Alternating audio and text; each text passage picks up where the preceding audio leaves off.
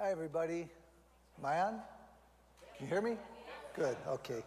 I'm John. I'm a grateful believer in Jesus Christ who is in recovery for codependency. And would you please join me in prayer tonight? Hi, John. Hi, John. Hey.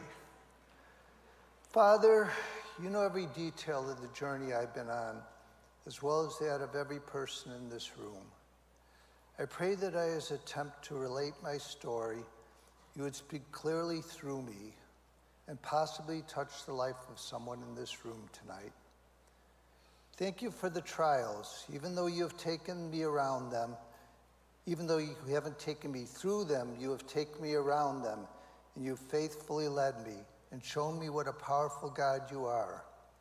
I pray that you would show the same power, grace, and mercy to everyone in this room. Give them hope. Thank you, Lord. There we go.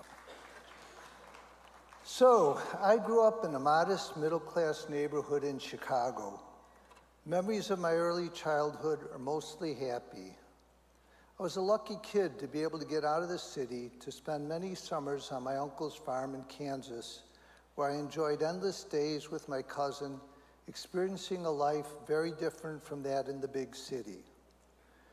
When not on my uncle's farm, my mother would cart me and my friends off to the swimming pool and even Cubs and White Sox games. We lived across the street from a park many decades before parks were a prime spot for drug deals.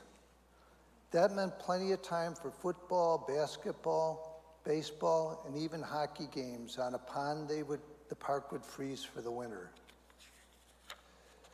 I had a pretty good life until around the age of 12 when my mother went off the deep end suffering from schizophrenia.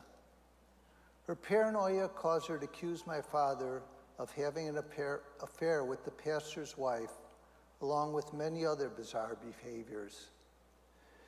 She would run around the house out of control, saying that my father was poisoning her coffee.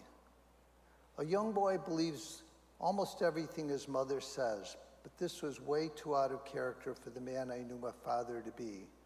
He was a kind, generous, witty guy who everyone loved. I just couldn't buy it. There are a lot of changes going on in a 12 year old guy, and this craziness left me confused, torn between my parents, and stressed out in a manner someone heading into his tough adolescent years shouldn't have to experience.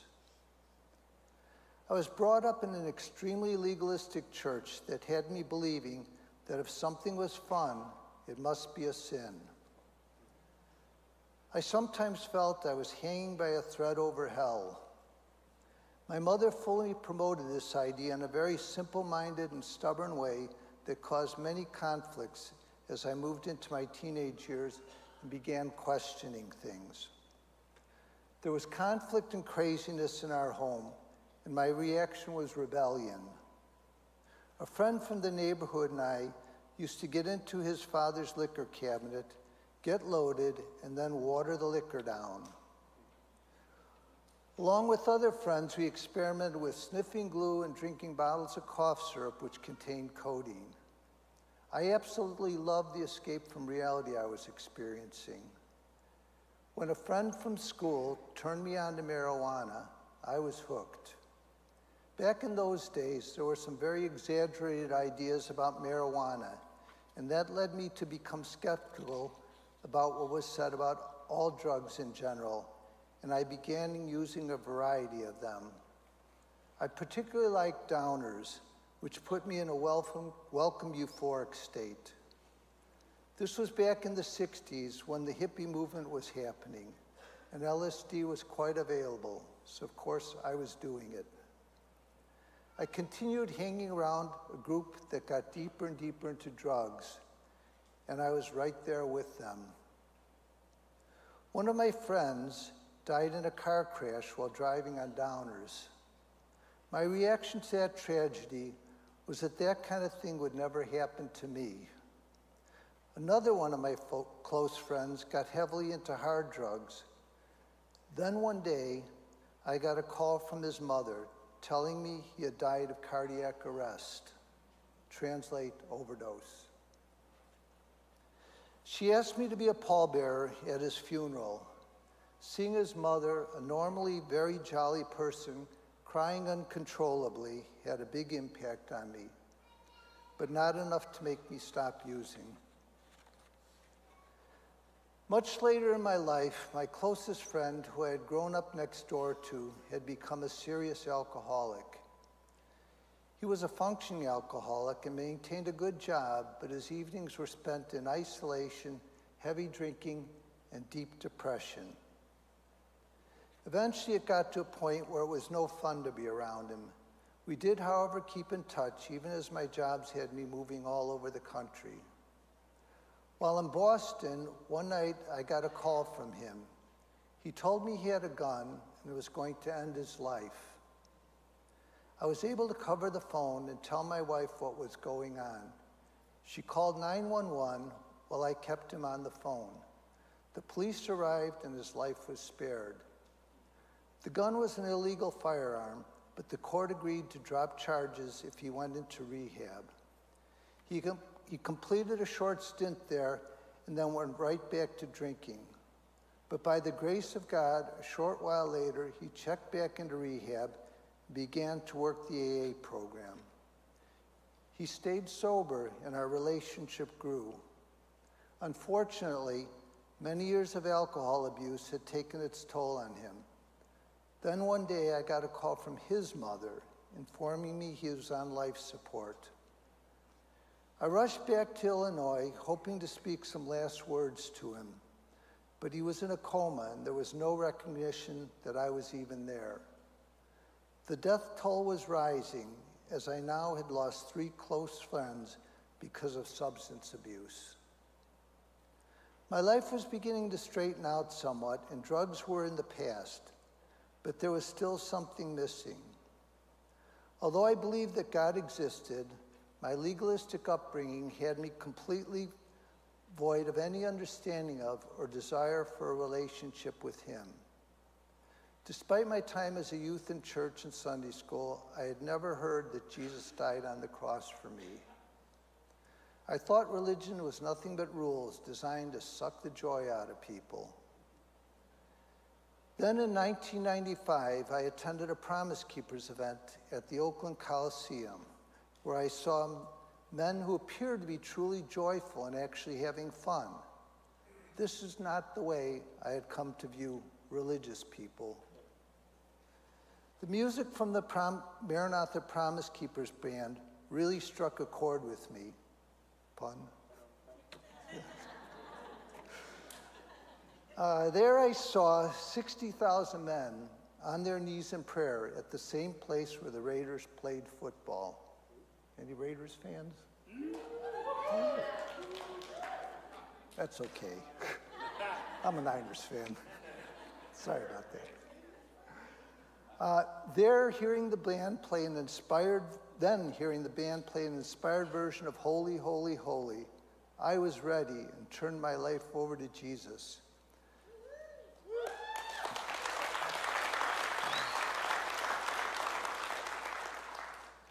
I immediately felt the Holy Spirit washing over me, and I began to experience the joy that those other men had. John 15 11 says, I have told you this so that my joy may be in you and that your joy may be complete. Now, fast forward to when I had two children in high school. I figured since my kids didn't have to grow up with a mother suffering from mental illness, didn't have to deal with the legalism I had experienced, and attended a good Christian school, that they would turn out just fine.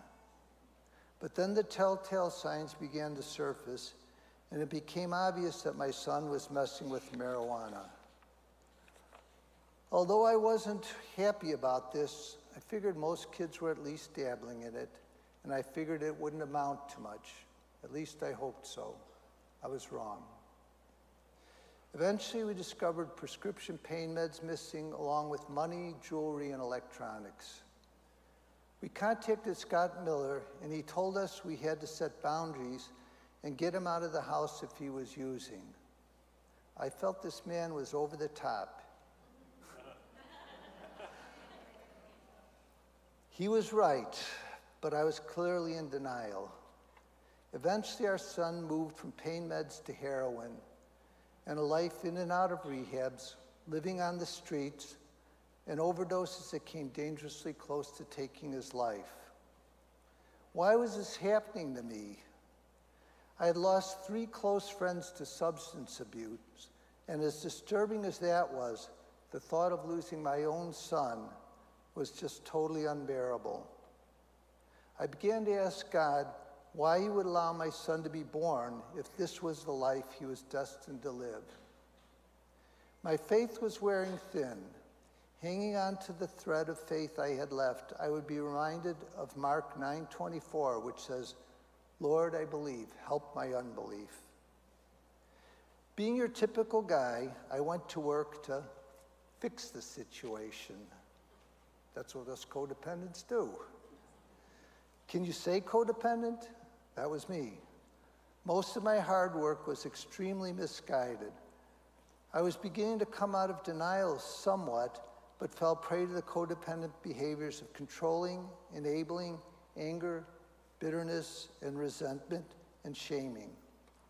I would spend countless hours on a website from our cell phone carrier that detailed my son's calls and texts. I would take the numbers I gathered using online lookup services find out what person or place owned the number. Then I discovered that if I entered a phone number in a Facebook search, it would take me to that person's page. It was easy to determine who the drug users and dealers were. The carrier website allowed me to put a label on each phone number, and I could now track wherever he, whenever he was contacting any of these people. Perfect. I was in control. Looking back, I have absolutely no clue what I was hoping to accomplish. All this did was to severely increase my, my already high anxiety level. It was a desperate attempt to control something that was beyond my control. Enabling was a huge problem for me. Despite the numerous times I had been deceived, I continued to be naive and believe my son's stories. Maybe I didn't believe them as much as wanting to believe them. After all, Shouldn't a good parent be helping his son? I had a lot to learn. Whenever I got angry with him, it often led to me shaming him. I would explode at him and tell him he was destroying everyone who loved him. This would upset him, and that is exactly what I wanted to do. It made me so angry to think that a substance abuser could escape their emotional pain while I had no way to escape mine. One time I put him up in an out of town motel to detox with the agreement that he would enter a rehab in Stockton. I took all of his clothes in an effort to keep him from running. When I picked him up, he didn't want to go. I pushed the issue and got him into the car. We stopped for a bathroom break along the way, and he started walking away. I was furious and ran after him. I tried to force him back into the car when an off duty fireman who was passing by intervened, saying he had no right to force him into the car. The whole situation was ridiculous since I was still recovering from a very recent knee replacement and seriously could not have run after him but for the adrenaline resulting from my rage.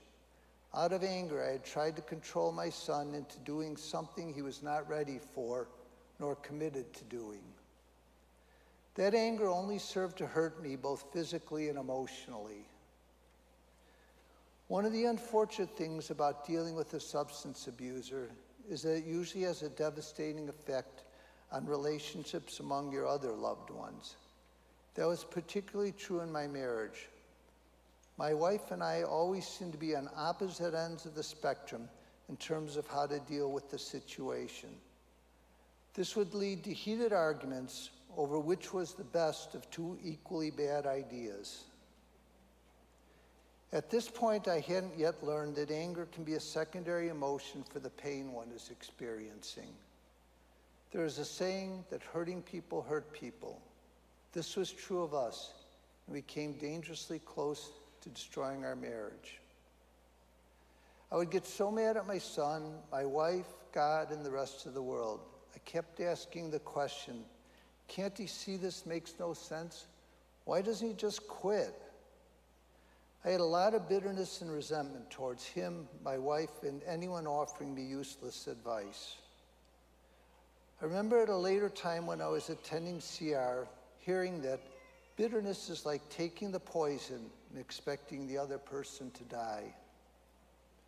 I was a long way from understanding this, and the bitterness and resentment just kept building in me, sucking the life out of me. I became more and more isolated. I didn't want to be around other people and hear about the good things happening in their lives. When someone would ask about my son, it was particularly depressing. I didn't want to speak honestly because of my pride. I felt that I would be looked upon as a failure at parenting.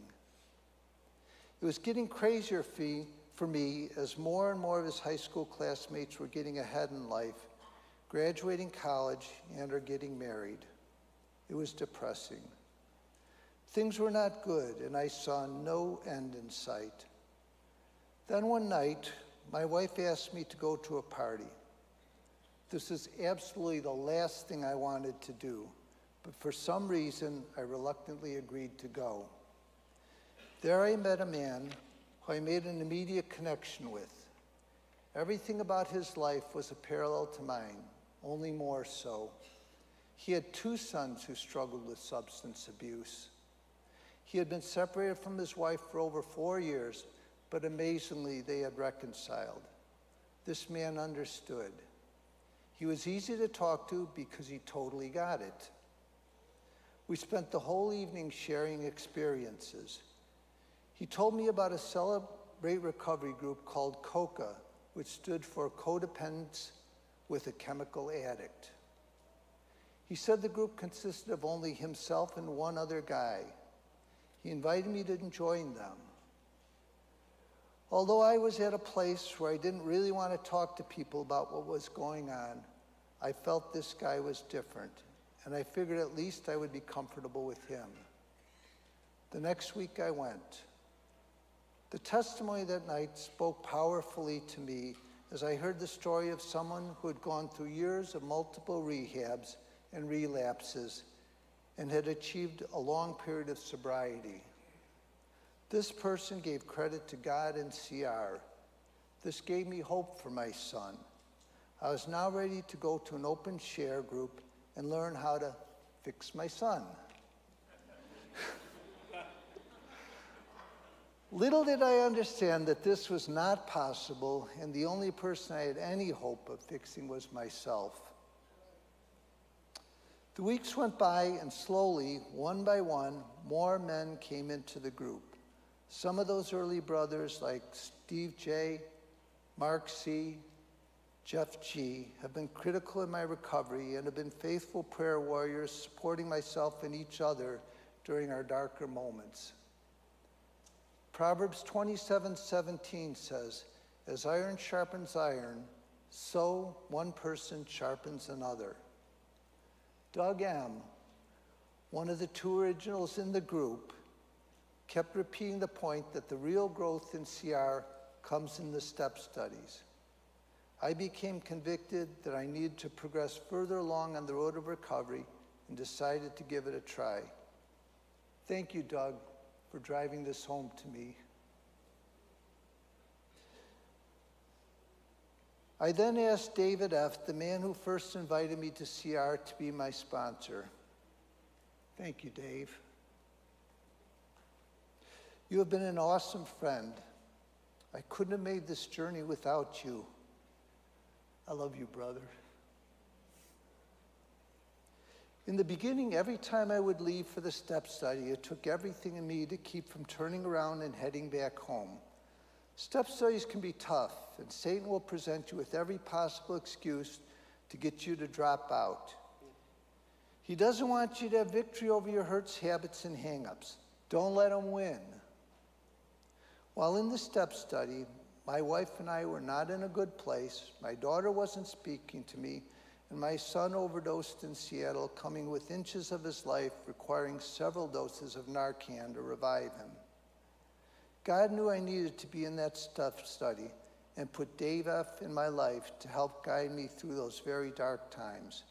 God's timing truly is perfect.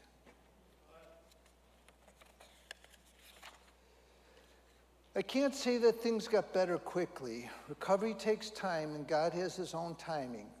When good things would happen, I would be on top of the world.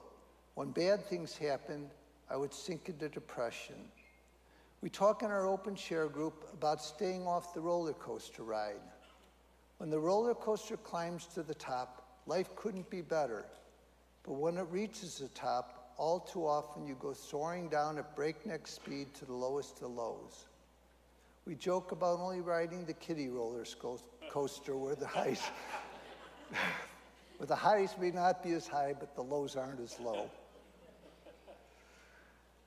I have since co-facilitated and completed several step studies and had the privilege of sponsoring several men. In each step study, I have gained new insights and a deeper understanding of how the 12 steps and eight biblical principles work to bring about recovery and a life of greater peace and freedom from the chains Satan wants to bind us with. I am slowly learning that when I find myself becoming anxious, stressed, angry, or resentful, to go back to steps one to three, where I am reminded that I am powerless. However, if I surrender the situation to God, He is the all powerful one who is really in control. After all, God is God, and I certainly am not. Matthew 19:26 says, "With men this is impossible, but with God all things are possible." I know that with God in my life, surrender is strength and not weakness. 2 Corinthians 12:9 says, "My grace is sufficient for you, for my strength is made perfect in weakness." The step I am currently currently finding important to me is the 10th, which reads, We continue to take personal inventory, and when we were wrong, promptly admitted it.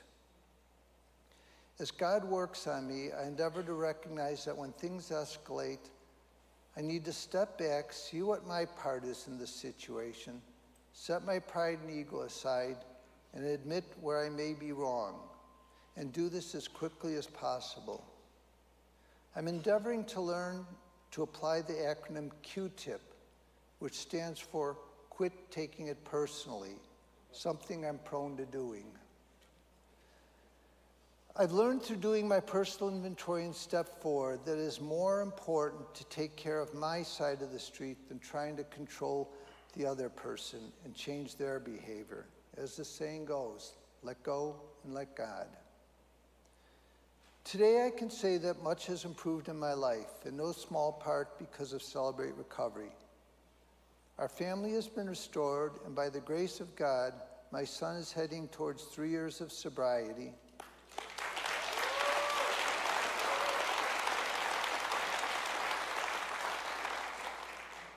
Awesome, God. Uh, he's married and has a daughter, my precious little granddaughter, Scarlett. What a gift from God she is. He is currently working his 12 step by leading the landing program here, which ministers to junior high and high school age young men and women. He has also shared his story in schools and public forums. Amazingly, he accomplished all of this without me fixing him.